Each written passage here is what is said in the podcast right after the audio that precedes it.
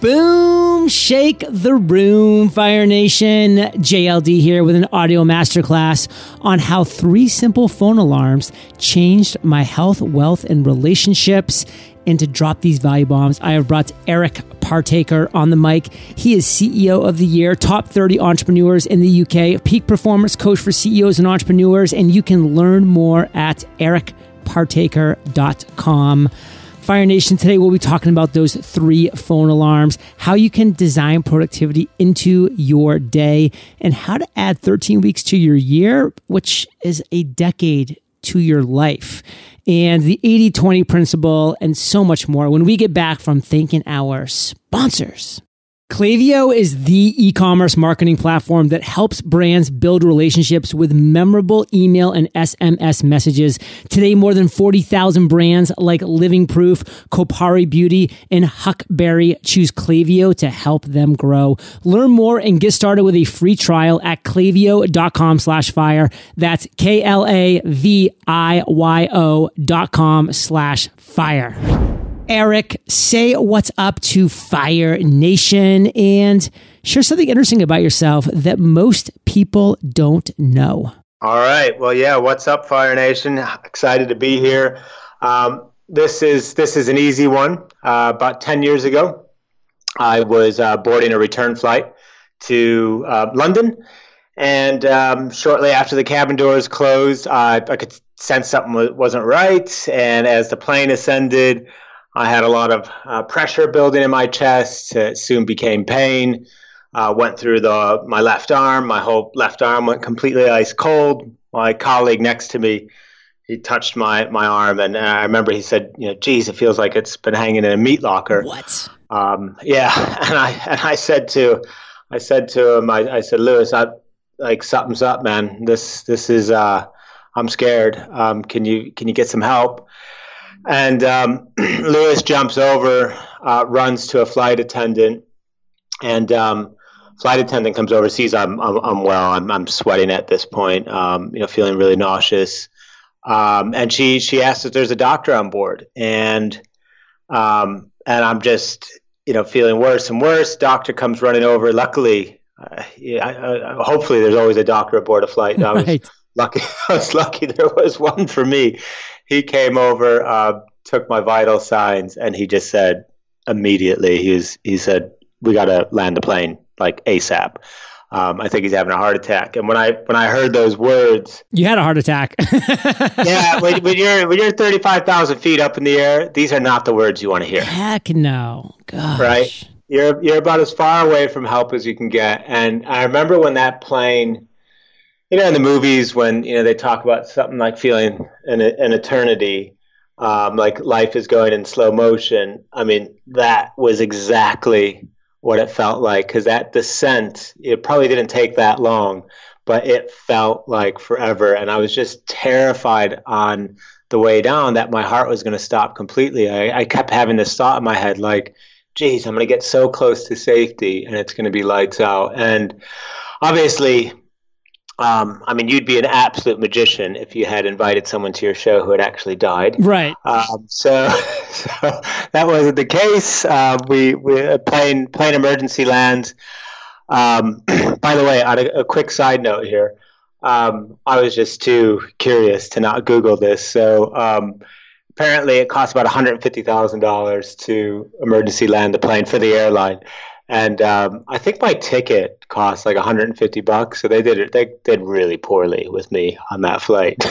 Oh man! But you know what? I will say to make you feel a little bit better, if you need it, they they yeah. likely have insurance for that. So yeah. the people who got screwed are the people who should get screwed, which are the insurance companies. yeah, yeah, yeah. True. So so so plane touches down. Um, emergency response team rushes on board takes me into a waiting ambulance. They administer nitrates right away to open up the arteries. And then the ambulance sped off to um, a local hospital. Did you even know where you were? Like, did you even know like what city you were in? No, I had no idea. Yeah. I mean, I knew when I got into the ambulance because everyone was speaking French. oh man, because that's the thing about flying over Europe. You're like, I just, I literally have no idea where we're going to descend. So that, Eric, is super interesting, my friend. I'm going to share something else that people don't know about you actually is you might be moving to Puerto Rico at some point in the future, the Isle de Encanta. So that'll be super cool as well. So, yes. man, what a way to kick off this interview of three simple phone alarms that changed Eric's health, wealth, and relationships. And we already can see that he needed a little change in his health. So, talk to us about these three phone alarms that are going to elevate our health, work, and home front. So, I mean, this is dead simple, um, and it was driven by you know that story I just shared because uh, I have been obsessed with achievement prior to that point for um, 10 years uh, while at Skype, um, helping build. Um, uh, we, we, we sold Skype to eBay in like 2005 for about $4 billion while I was at McKinsey and Company, and then a few of my own businesses. But it was like achievement at all costs, right? So, including at the cost of my health and relationships. And and after that, I knew I knew something had to change. I knew I needed some some balance. And I literally I, I took my phone one day and I said, okay, I'm going to put in some alarms and I'm going to label each alarm to reflect what like the best version of me would look like to power the relevant segment of the day. And so let me give you an example. Um, and when you're setting an alarm on your phone, for example, if you have iPhone, you go into the alarm uh, and you'll see a section called label and you can actually n- name the alarm whatever you oh, want. Yeah. And if you have Android, you can go in, it's called name, you can label it whatever you want. So so for years now at 6:30 a.m., the first alarm goes off and it says World Fitness Champion. And I'm not a World Fitness Champion, I never will be, but like that's not the point. The point is is that for me, that's the phrase that expresses my best on the health front, which is one of the key three areas. You, know, you got your health, your wealth, or if you want to refer to it as work, uh, and your relationships. So on health front, who am I at my best? Give it a phrase, you know, give it a name. It's World Fitness Champion. And when that alarm goes off, it just prompts me okay, well, how would a world fitness champion walk into the gym right now? And while I'm in the gym, I'll be on, uh, uh, you know, say that seventh or eighth rep, and I might have doubts about getting to the tenth, and then that little voice kicks off, like, well, you know, what would a world fitness champion do in this moment? And just having that intentionality going into that segment of the day means that I'm more likely to go do the workout to begin with because I'm kind of transforming into that identity and at the same time, when I'm in the workout, I remind myself, well, well who's working out right now? You know, it's not me, it's the world fitness champion. And then I, I get past that eighth rep, ninth, tenth, do eleventh, and twelfth for good measure because you know champions do more.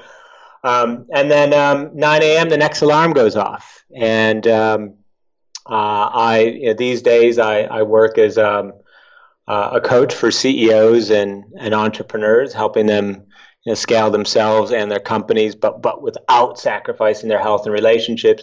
And at 9 a.m., that next alarm goes off and it says "World's Best Coach," because once again, it's reminding me, well, okay, how would the world's best coach start, you know, his day right now? You know, how, how decisive, inspiring, and reliable am I going to be? You know, what, how will I behave? How am I going to be interacting with others?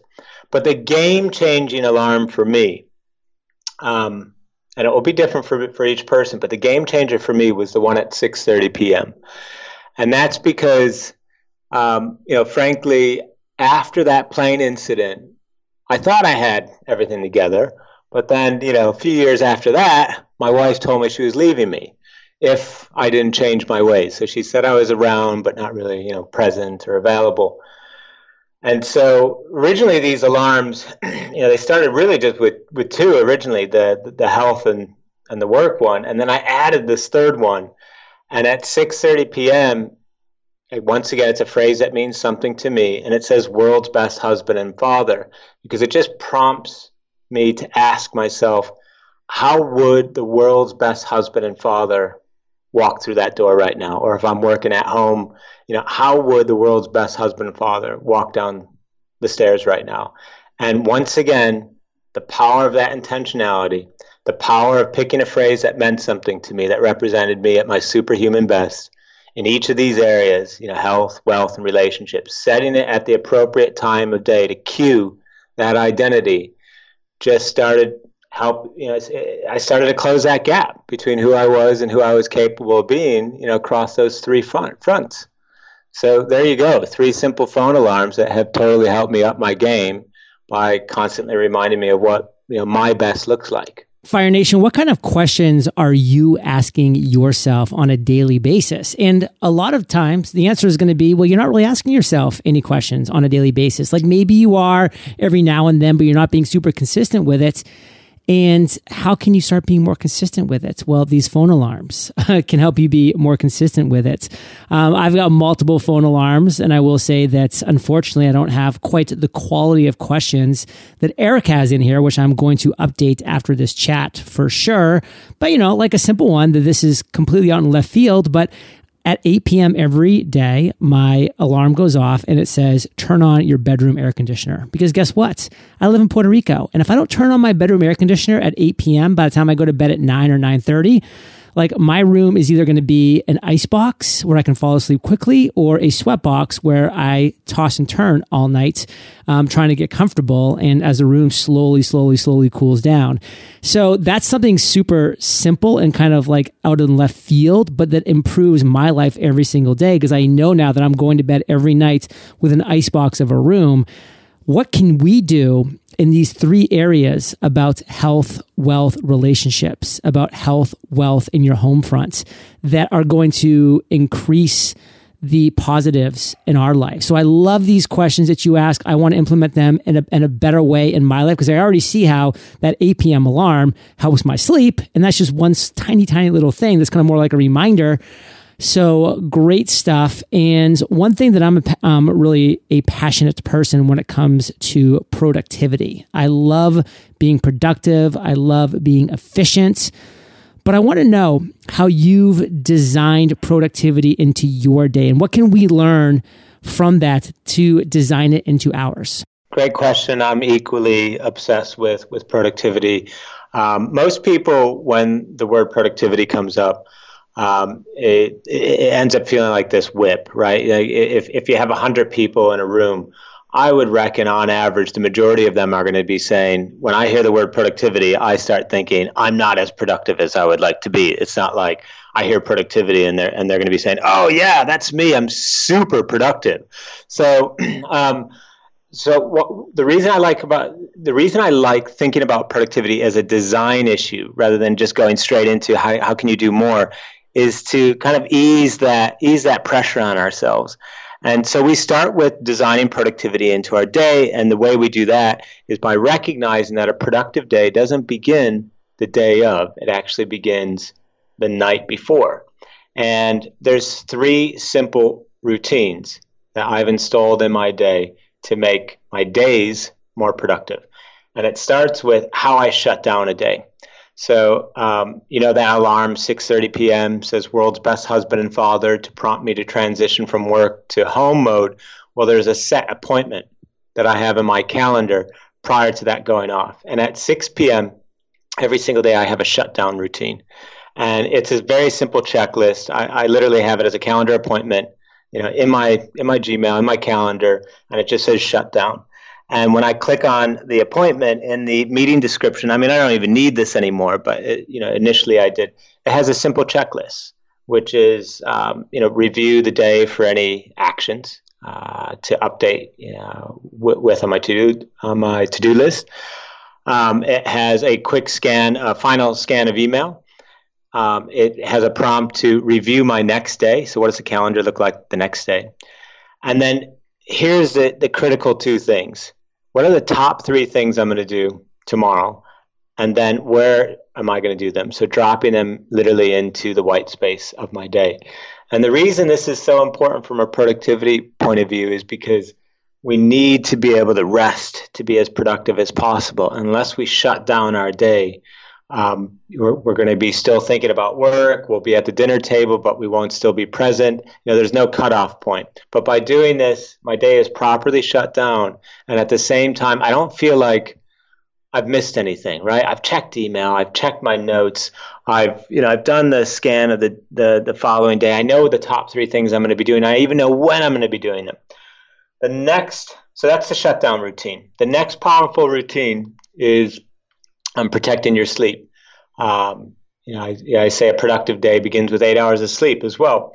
And if you think that you don't need eight hours of sleep, you know, anybody listening who thinks, ah, I don't need eight hours of sleep, um, you've probably just become accustomed to operating at a lower baseline because the chance of you having, there's a gene associated with being able to thrive with less than eight hours of sleep.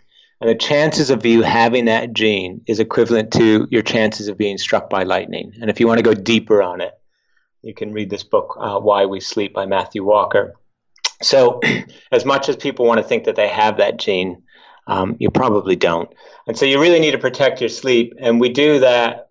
This routine is simply called a digital sunset because any light coming from your devices, such as your cell phone, uh, your tablet, um, even your television, but especially like tablet, you know, PC, cell phone, you know, stuff really close to you. Any that light goes through your eyes and it gets picked up by a pea-sized um, uh, gland at the center of your brain called the pineal gland, and that gland produces melatonin.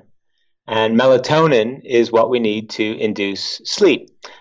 Problem is, is that the pineal gland's melatonin production is linked to light. So if it's sensing a lot of light, it's going to think, ah, it's daylight out still. So let's not produce too much melatonin because, you know, that's it's dangerous, right? It's dangerous to sleep during the day.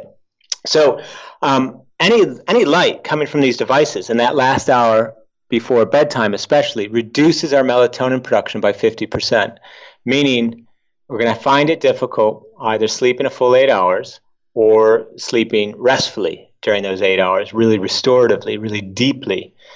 But the simple, a simple digital sunset, which you set one hour before bedtime, such that you shut off all the electronics, gets around that, so that we could sleep, you know, restfully, properly, and be more productive the next day. So, three routines I said to design productivity into your day. We started with the shutdown ritual. Now we got a digital sunset one hour before bedtime, electronics off, maximum melatonin production, best sleep possible. And then the third routine is how we start our day the next day.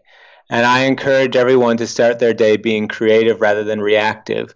a lot of people, they start their day um, immediately into social media or email or browsing, you know, the news, and and they're just they're just scattering their mind and like dropping themselves into a pinball machine, you know, to be bounced from one person's agenda to the next. And it's much more powerful, at least for the first hour of the day, more if you can do it, to be focused on output, being creative rather than input and being reactive. And what should you be spending that time on? Well, one of those top three critical you know, things that you decided as part of your shutdown ritual um, the day before. So implement those three things, shut down your day properly, introduce a digital sunset one hour before bed to maximize your, your sleep, and then be creative before re- reactive for at least the first hour the next day.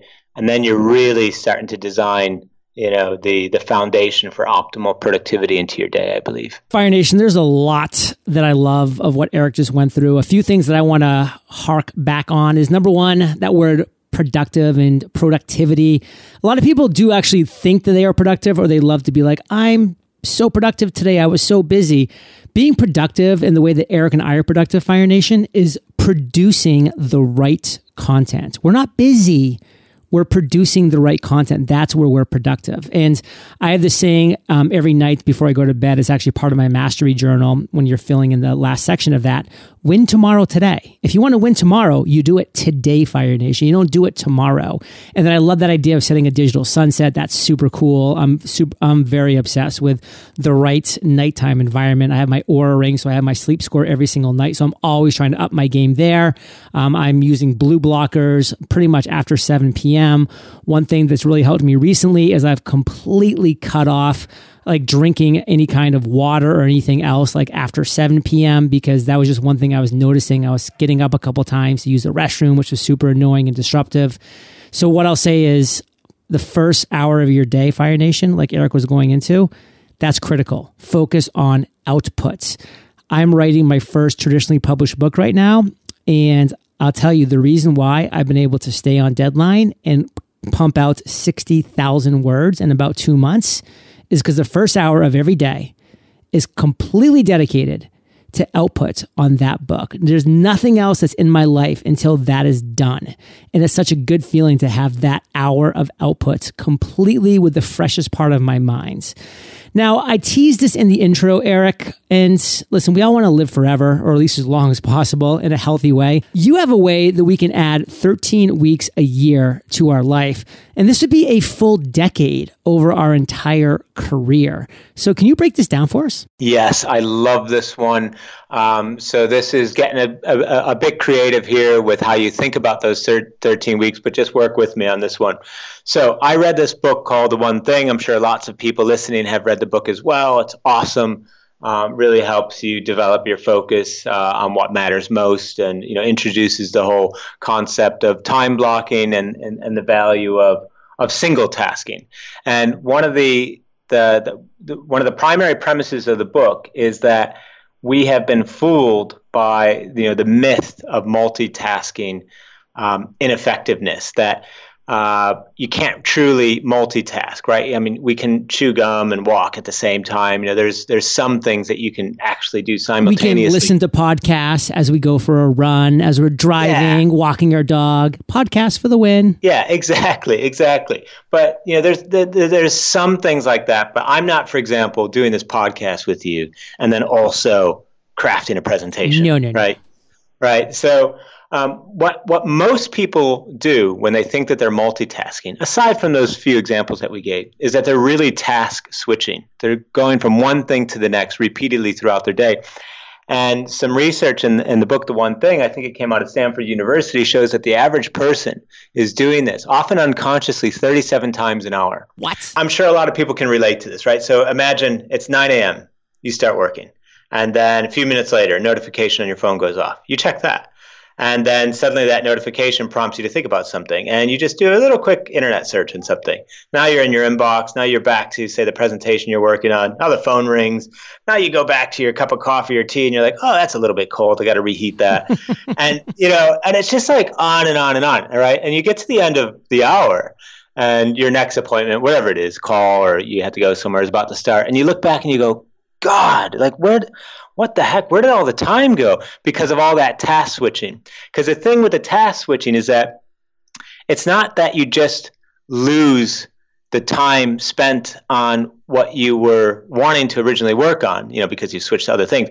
But what, what, what the research shows is that when you switch back to whatever the primary thing was that you wanted to focus on, you actually don't start back to where you left off. So you have to kind of um, retrace your steps a bit, regather your momentum. The long, you know, the, the, the short of this is that all of this added together equates to a loss of about 20, 28% of the average day. Now, 28% loss of the average day doesn't sound like much, but when we extrapolate that and we say, okay, but these average days are continually strung together, 28%, you know, multiplied against, let's take six weeks out in a year for uh, vacation. So you take 28% times 46 work weeks. That means that the average person is losing 13 weeks a year. Poof, just gone. And they're losing it to the fact that they're constantly task switching. They're losing it to the fact that they are not single tasking. And then that gets on to, well, how do you reclaim those 13 weeks a year? That's an entire, you know, entire quarter. You know, again, this means that the average person who's feeling time pressured and, you know, not able to get everything done, well, yeah, because they're only playing with three quarters in the year. What would they do with an extra quarter? And we reclaim that extra quarter by focusing on single tasking. What single tasking simply is, is that you decide, okay, right now, for this next hour or half hour, I'm going to work on this presentation or uh, read this report or write on the book, like you were mentioning. And I'm not going to do anything else. And I'm going to eliminate all those distractions. So, my phone, I'm going to shut it off. I'm going to put it in another room, maybe, or even in a drawer. I'm going to close down all the browsers and just work on that one thing. And by doing that, by single tasking and just simply avoiding the constant task switching, we can reclaim up to 13 weeks a year. And now, if we extrapolate that over an entire career, you know, say a 40 year career, that means that we could reclaim an entire decade. Wow. So, to all the people listening who think that I don't have time for this passion of mine. I don't have time to start this new business. I don't have time. Maybe you don't want to dedicate it to work. Maybe you're like, I don't have time to work out. I don't have time, you know, to invest more in my relationship. Well, of course you do, because the average person is losing a quarter a year. So the time's there. You just got to single task your way to reclaiming it. Fire Nation, so much value here. I want to go back. That book, The One Thing by Gary Keller, so critical. It opened my mind up to exactly these concepts that Eric's talking about it's critical. You have to have that direct focus if you want to have the kind of output and productivity slash producing the right content that you want. In Fire Nation, we have some awesome things coming up as soon as we get back from our break. We're going to be talking about the 80 20 principle. We're going to be talking about becoming anti fragile and so much more when we get back from thanking our sponsors. This message comes from our sponsor, Klaviyo. If growing an e-commerce business is your focus, you need a platform that's focused on growth. That's where Klaviyo comes in. Klaviyo is the ultimate e-commerce marketing platform for online brands of all kinds and sizes. Whether you're just getting started or running a well-known brand, it gives you everything you need to send memorable branded emails, text messages, and more so you can build strong relationships that keep your customers coming back with flexible automations, powerful insights, and super precise targeting, Klaviyo is a faster way to turn great ideas into great customer experiences. And these experiences are real money makers. Brands made more than 10 billion in revenue through Klaviyo last year. That's why it's trusted by more than 40,000 brands like Living Proof, Huckberry, and 8 Sleep. Want to learn more about how you can grow your brand with Klaviyo? Visit klaviyo.com slash fire to get started with a free trial today. That's K L A V I Y O dot com slash fire. Hiring can be a challenge, especially with everything else you have to consider when it comes to safely reopening and running your business these days. Monica Starks could relate. She needed to hire for a pivotal role at her construction company, GS Group, but was having a tough time finding the right person, especially with so many candidates out there. So she switched to ZipRecruiter. ZipRecruiter doesn't depend on candidates finding you, it finds them for you. Its technology identifies people with the right experience for your job and actively invites them to apply, which is why you should try ZipRecruiter ZipRecruiter for free at ziprecruiter.com slash fire. That's how Monica found Lamont Jenkins. She said the ZipRecruiter sent Lamont's profile to her around five minutes after she posted her job because he was a great match for the role. Through ZipRecruiter, Monica's company has hired everyone from accountants to project managers to field scientists, but Monica is not the only employer who loves ZipRecruiter. Four out of five employers who post on ZipRecruiter get a quality candidate within the first day. See for yourself how ZipRecruiter makes hiring faster and easier. Try it now for free. That's right, free at ziprecruiter.com slash fire. That's ziprecruiter.com slash fire. ziprecruiter.com slash fire. Eric, we're back. And before the break, I kind of teased a little bit about the 80 20 principle. And I know a lot of people have a decent grasp on it, but let's just really break it down for Fire Nation. What is the 80 20 principle and how should we as entrepreneurs use it? So 80 20, another um, great productivity principle. Uh, it's essentially about how how can I look for the 20% of things that I could be doing which will create 80% of the result. And I'll give you an example. One of the things that um, I did before, sorry, after after ha- helping build up Skype and before I started coaching CEOs and entrepreneurs, one of the other things I did was I built up a chain of Mexican restaurants um, in the United Kingdom. And who's born knowing how to do that, right? So um, so I figured, okay, well, it can't be it can't be that difficult. I just need to figure out, you know, what's most important. So 80-20. What's the 20% of things I could be focused on with building this restaurant chain that would create 80% of the results? And I zeroed and there's a lot a lot of things that you could focus on, you know, in a restaurant chain. You got the service, you got the ambience, you got the food. And I thought, okay, I'm going to focus on the food because I think ultimately the food and the flavor in the food, that's the 20% that will drive 80% of guest satisfaction. And I actually just jumped ahead there. I talked about flavor because it wasn't just after I zeroed in on the food, I said, okay, well, what within the food is going to drive 80% of the guest satisfaction? Because we got flavor, we have aroma, we have texture. And I zeroed in on, you know, we had the appearance, and I zeroed in on the flavor. And then I looked through all of our recipes and I said, okay, what are, or all the menu components, sorry, all the menu components that went into the meal. And I said, of all these menu components, we had 17 different menu components at the time. Um, what are the 20% of the menu components that will drive 80% of the flavor in the meals? And then I took it another 80 20 level deep. And I said, okay, give me the recipes for those components, those 80 20 components. Now, what are the ingredients within these recipes which will drive 80% of the flavor of that recipe?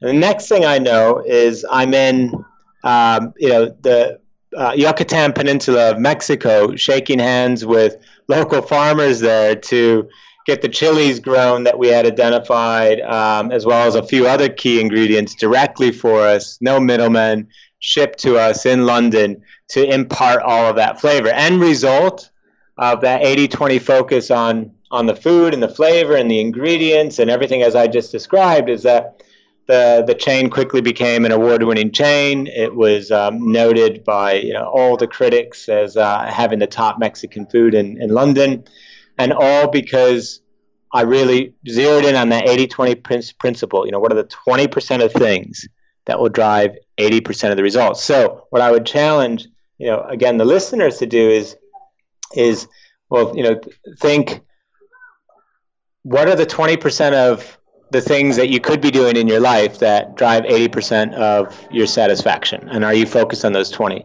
Within your business, what are the 20% of things that would drive 80% of the results? And are you focused on those 20%? And more specifically, where is it built into your calendar? You know, if I were to look at your calendar, open it up, take a peek, do I see that you're working on the true needle moving stuff? Is it time blocked in your calendar? You know, the 20% of things that once again will drive the 80% of results. Fire Nation, are you breaking these things down in your business? Do you have the focus that Eric's talking about as he's sharing this? Are things coming up in your mind? And I mean, if they're not, that means you got to sit down and make sure that you know your 80 20, you know where your focus needs to be, you know where your needle movers are. I want to talk about Anti Fragile. This is obviously a great book by Nassim Taleb, and it really, for anybody who's read it, um, shows you the power of being anti fragile. So, break that down for us. How can we, Fire Nation, and just entrepreneurs in general, become anti fragile so that we can better handle the unexpected? First, is we have to understand well, what does anti fragility mean? And think of it simply as um, if if you were to describe yourself as a fragile person, it means that you know you can't take much of um, can't take much of a beating. Let's put it that way, right? You get hit a couple of times and you're going to break down. You're going to break. Um, and then if I asked you, okay, well, what's the opposite of that? Most people would say, well, you know, ro- robust or resilient.